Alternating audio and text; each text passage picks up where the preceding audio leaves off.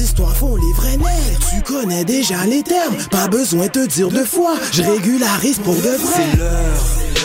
Dis-leur qu'on vient régulariser. On vient déranger l'industrie, on l'a analysé. Le game est rempli d'hypocrites qui vont te serrer la main. Un jour ça part dans ton. Eye of the Tiger Management vous invite à son 9e gala de la série Fight Club le vendredi 13 juin au centre Pierre Charbonneau à Montréal, à deux pas du métro Vio. En finale d'une soirée riche en action, voyez Dirigeant qui affrontera le Mexicain Daniel Ruiz pour la ceinture NABF des poids légers.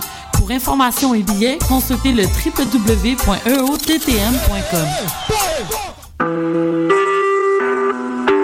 Vous écoutez Choc pour sortir des ondes.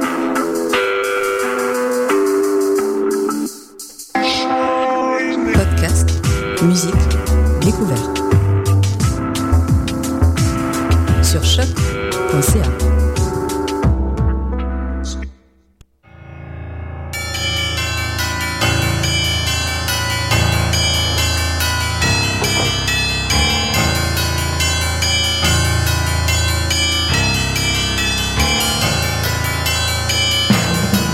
Bonsoir, vous êtes bien sur Choc, c'est le tome 11, chapitre 156 de Mission Encre Noire. Eric est avec vous, bonsoir à toutes, bonsoir à tous.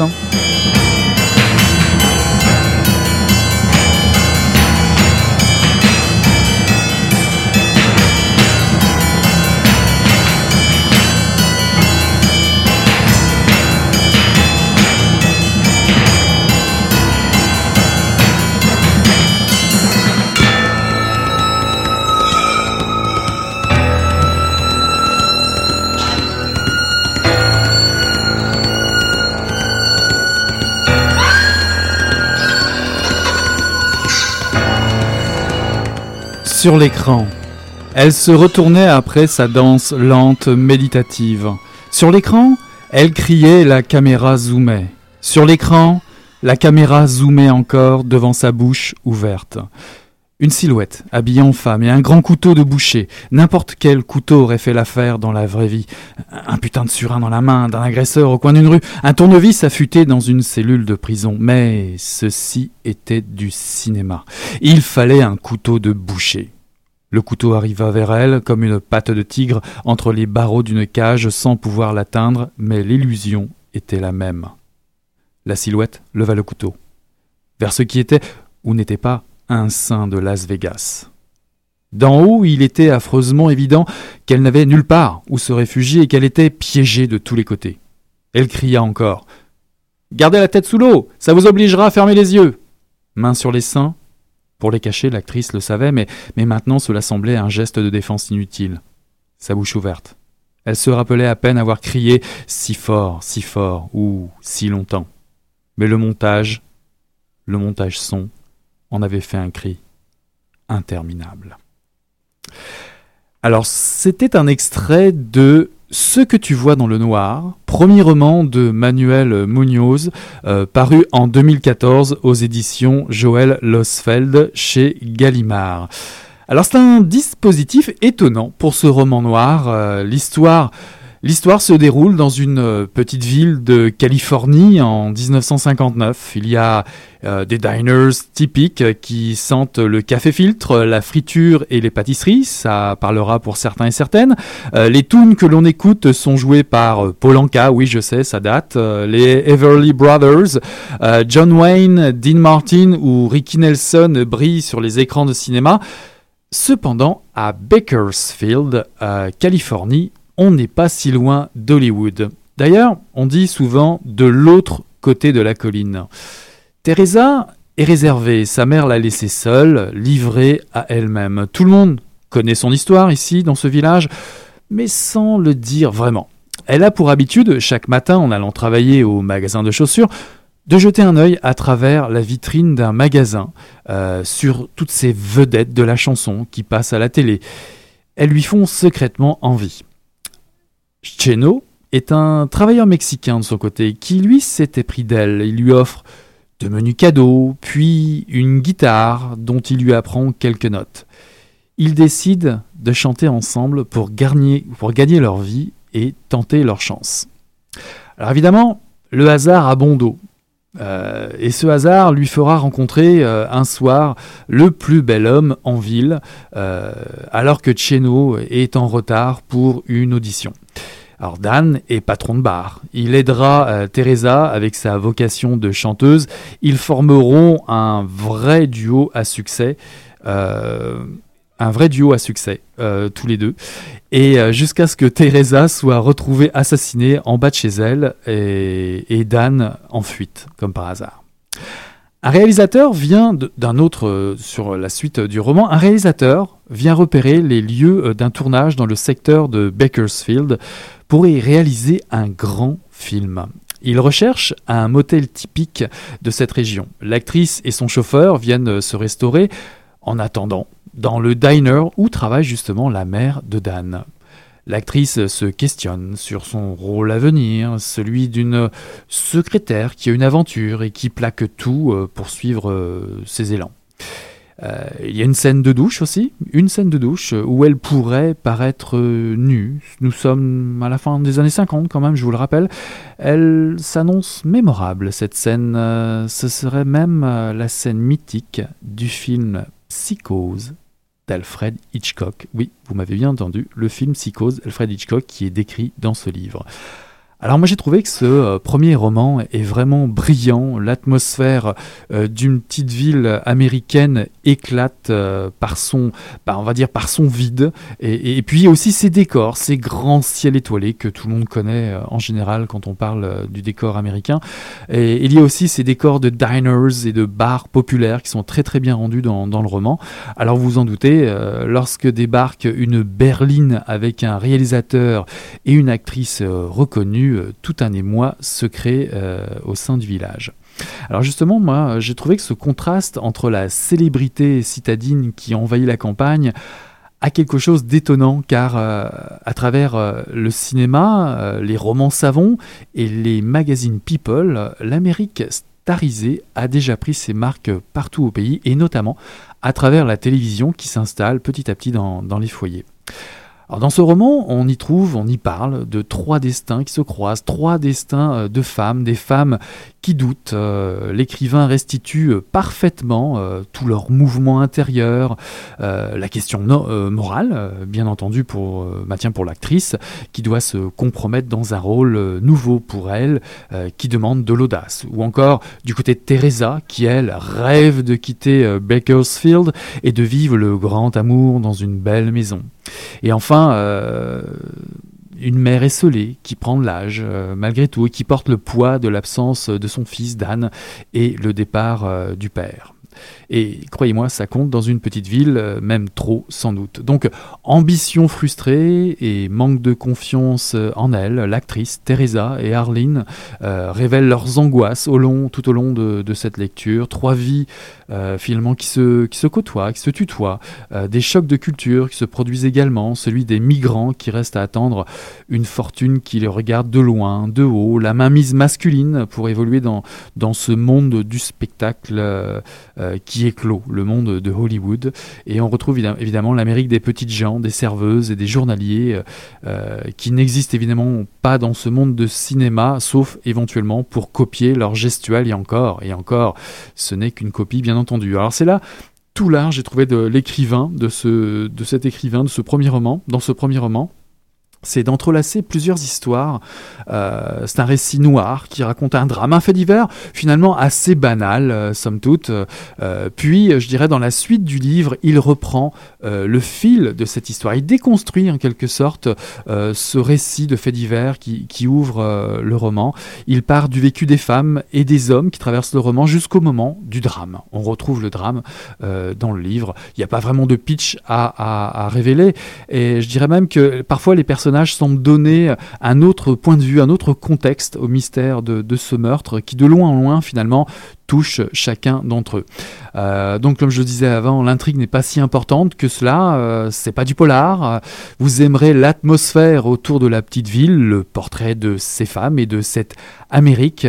Euh, tout, tout, cela va prendre bientôt un essor complètement différent puisque les années 60 vont arriver et je crois bien que tout le monde va prendre ça un peu en pleine face. Et puis, on ne peut pas non plus ne pas parler de ce qui les relie tous ou ce qui les éloigne aussi, c'est-à-dire le cinéma. Le 7e art, cette fameuse scène de psycho est magistralement décrite dans le roman. Une scène que chacun de nous a certainement euh, déjà vue euh, une fois euh, dans, votre vie, en tout cas en ayant une idée de ce que c'est ou des extraits. vous retrouvez ce regard, ce cri, cette musique de, de Psychose, le film d'Alfred Hitchcock. D'ailleurs, ce cinéma américain des années 50 très vite sera menacé par le réalisme européen qui s'annonce, notamment avec des films comme ceux de Rossellini dans Romeville ouverte et des actrices comme Ingrid Bergman. Et Emmanuel Munoz pose bien la question de ce que montre Hollywood et le cinéma de la violence, de ce que montre Hollywood et le cinéma de la violence. D'où le titre, Ce que tu vois dans le noir. Donc j'ai trouvé un roman, un premier roman très habile, euh, bien dans le ton d'époque. Euh, il y a peut-être peut-être quelques longueurs de ci de là pour un, premier roman, mais je dirais que même si le début du roman, vous allez voir, peut-être est un peu déroutant car il est vu de l'extérieur, comme ça, il commence par un tutoiement. Euh, d'ailleurs peut-être s'adresse-t-il à vous, chers lecteurs et chères lectrices, à votre curiosité pour ce premier roman de Manuel Munoz, Ce que tu vois dans le noir, paru en 2014 aux éditions Joël Losfeld. Gallimard. After our life in the casino, we know that gambling is a joke. To say I'm not here for the money, it's just another word for broke.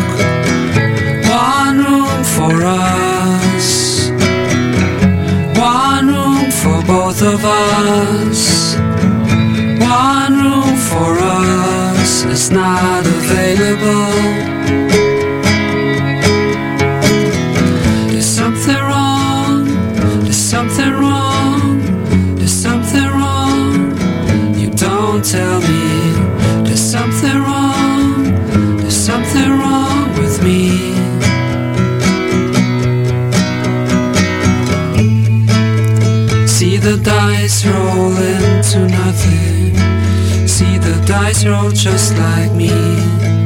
And when the stars fall off the ceiling, they roll into the sea.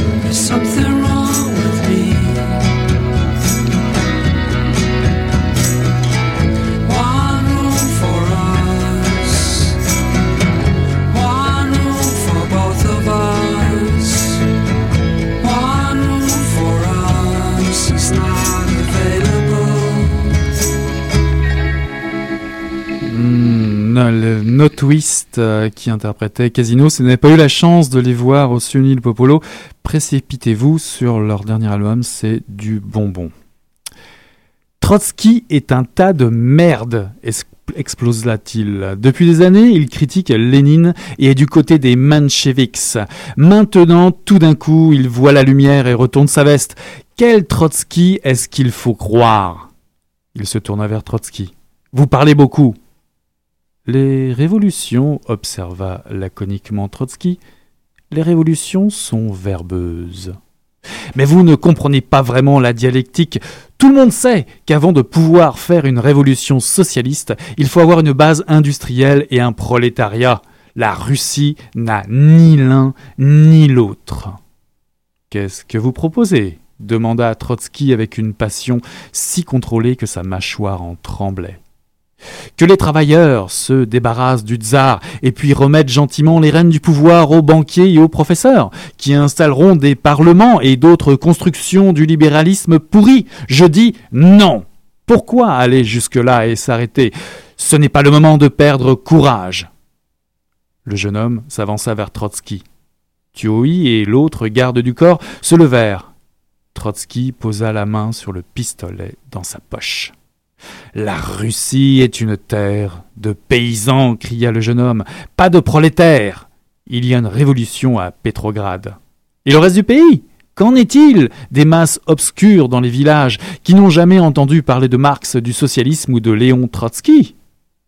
Les masses obscures les masses obscures savent ce que c'est que la terre, déclara Trotsky d'une voix retentissante. Nous leur donnerons de la terre. Elles savent ce que c'est que le pain. Nous leur donnerons du pain. Il paraissait s'étouffer d'émotion. Elles savent ce que c'est que la paix. Nous leur donnerons la paix. Il se tourna vers le reste du groupe et leva de façon théâtrale les bras en l'air. Nous assistons au début de la seconde révolution russe. Espérons que beaucoup d'entre nous, il jeta un rapide coup d'œil vers Zander, espérons que beaucoup d'entre nous y participeront. Voilà, c'est un extrait de Requiem pour une révolution de Robert Little, paru en, paru en 2014 aux éditions Baker Street. Alors je ne sais pas pour vous, euh, mais pour moi, euh, il m'a pris comme l'envie de replonger dans les aventures de Michel Strogoff. Vous allez me dire quel est le rapport? Ben, Michel Strogoff, c'est ce roman d'aventure historique de Jules Verne. En tout cas, euh, c'est tout de suite à, à cela que j'ai pensé en mettant la main sur cette fresque historique. Michel Strogoff, ce personnage courrier du tsar de Russie qui se déplace de Moscou à Irkoutsk, la capitale de la Sibérie orientale. Alors ici, à une différence près tout de même, euh, bah, nous sommes en 1917 à New York au début du roman et Alexander Thiel est un Américain d'origine russe, son père ayant fui les pogroms. Le rêve américain vire malheureusement au cauchemar pour Alexander euh, D. Xander, euh, notamment lors de l'épisode de l'incendie euh, des manufactures de l'usine Triangle Short Waste, qui fait en 1911 150 victimes et finalement marque le début de son engagement révolutionnaire dans une Amérique qui fait la chasse à la dissidence, à cette dissidence syndicale qui est naissante. Alors il y a une rumeur qui court à New York, la rumeur d'une révolution russe euh, qui finalement annihile les dernières résistances de Xander. Il n'en peut plus. Il s'embarque sur un paquebot pour la Russie sous la bénédiction de qui? Eh bien de Trotsky lui-même, comme je lisais dans l'extrait. Un billet sans retour pour vivre la seconde révolution au plus près dans un pays encore aux prises avec les affres du premier conflit mondial. En Russie, Kerensky est au pouvoir suite à l'abdication du tsar. Xander n'arrive pas seul à Petrograd, son camarade, mi-bandit, euh, mi-homme de main, américain-russe comme lui, qui s'appelle Tuoi, euh, lui et Tuoi se lient d'amitié avec Lili Yusupova, j'ai bien réussi à le dire, une princesse devenue bolchevique, euh, faisant le messager entre Petrograd et Zurich, où se trouve mhm, Lénine. Elle saute à pieds joints d'ailleurs dans la Révolution et la lecture de Marx, et pour mieux échapper, dit-elle, à la famille bourgeoise, euh, la famille bourgeoise qui représente un genre de prison à vie.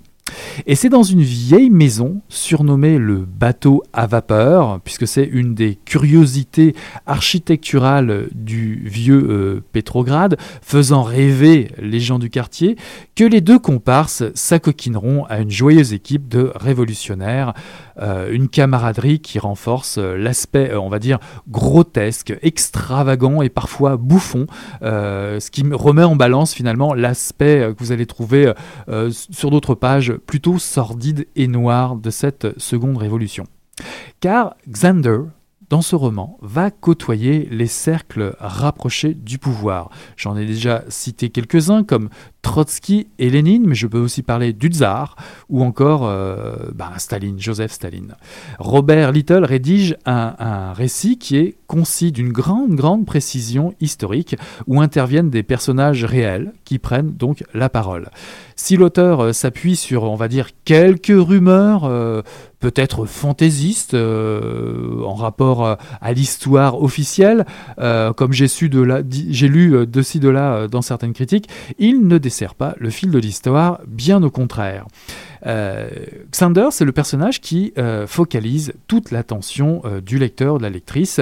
Vous allez découvrir le meilleur et le pire de cette révolution, on va dire, avec un personnage comme ça, romantique. Ce personnage est exalté, idéaliste, et va passer par tous les stades de l'émoi, l'exaltation, au, au, cynisme le plus noir, puisqu'il va être témoin euh, des atrocités de la guerre entre, l'armée rouge et blanche. Robert Little euh, ne nous épargne pas évidemment les détails euh, les plus horribles et sanglants d'un pays qui flanche. Xander et la fameuse Lily seront d'ailleurs capturés par cette armée blanche. Alors je vous passe les scènes de torture, euh, mise à mort sadique, euh, toute la violence qui se déchaîne.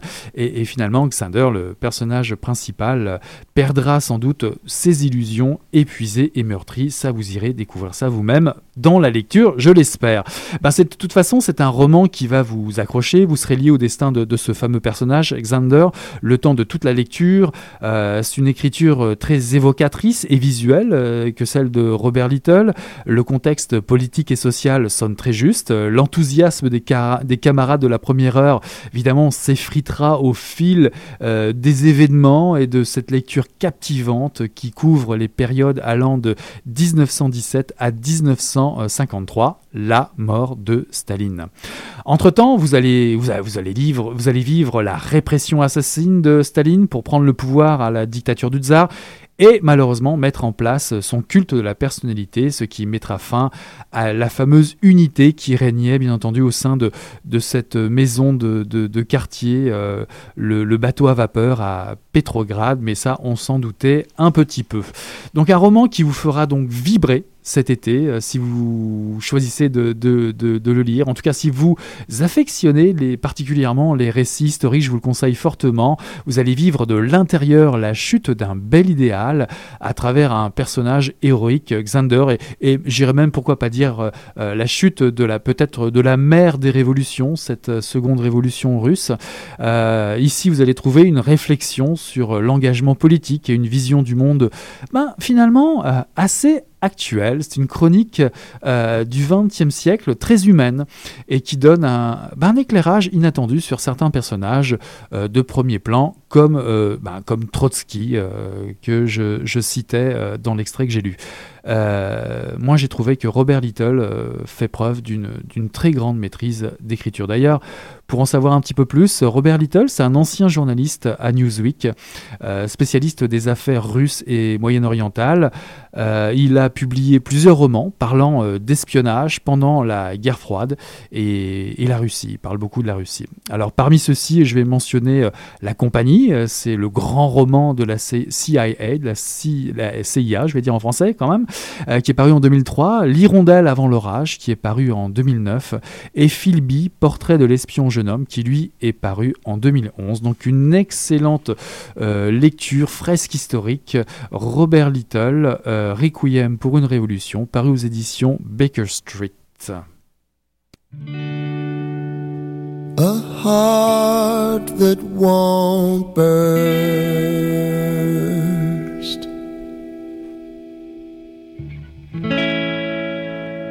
And lips that don't thirst.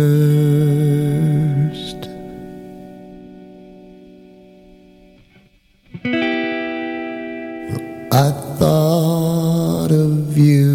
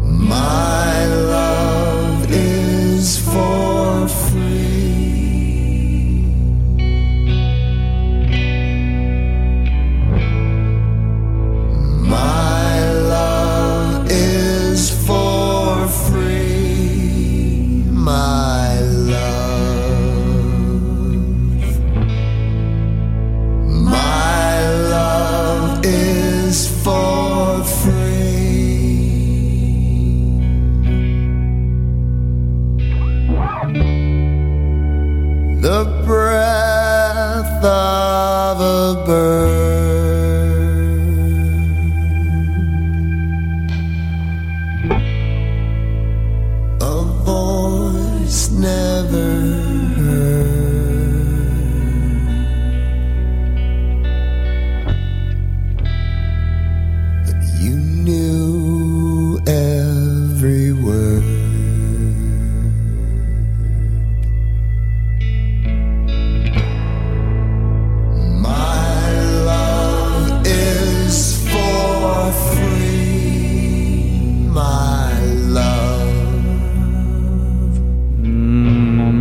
obligé de couper un petit peu. Si vous n'avez pas eu l'occasion de voir Low hier soir euh, à la Sala Rossa euh, au festival Sioni euh, Il Popolo, c'était vraiment d'une toute beauté. Bah là aussi, elle est jetée un œil euh, ou une oreille plutôt sur euh, leur dernier album euh, fantastique. J'aimerais aussi euh, vous signaler la parution du deuxième tome de la série Psycho Boys de Michel Gilles-Évêque que nous avions rencontré il y a quelques temps au Salon du Livre de Montréal pour la sortie du premier volet de, cette saga. Et euh, pour mémoire, l'histoire, c'est euh, à cause d'un médicament pris par certaines femmes enceintes pour éviter euh, les fausses couches, une génération d'enfants est née sans âme, violente et incapable d'aimer. Aujourd'hui, âgés de 18 ans, ces Psycho Boys, vilains ou jeunes prédateurs, cherchent, à s'affranchir d'une vie où ils doivent porter un bracelet de repérage et prendre quotidiennement des médicaments pour atténuer leur rage et leur violence. Nous retrouvons donc dans, euh, ce deuxième tome les personnages un an après les tragiques événements de Fairy Lakes. Une force spéciale de l'armée pourchasse les Psycho Boys à travers le pays pour les capturer et rassembler et les rassembler éventuellement dans un Psycholand. Paru aux auditions Urtebise en 2014, euh, le Psycho Boys 2 pour les amateurs d'action, d'émotion et de fantastique euh, qui dévoreront ce thriller à l'univers sombre. Michel G. Lévesque est bien connu pour ses séries Ariel Queen 66 et Wendy Wagner. Un lectorat euh, plutôt adolescent généralement le suit régulièrement, ce qui n'empêche rien, bien entendu, si vous avez envie de découvrir. D'ici là, ben écoutez, on tourne cette page de Mission Encre Noire. Je vous souhaite une belle semaine. Je vous dis à la semaine prochaine. Salut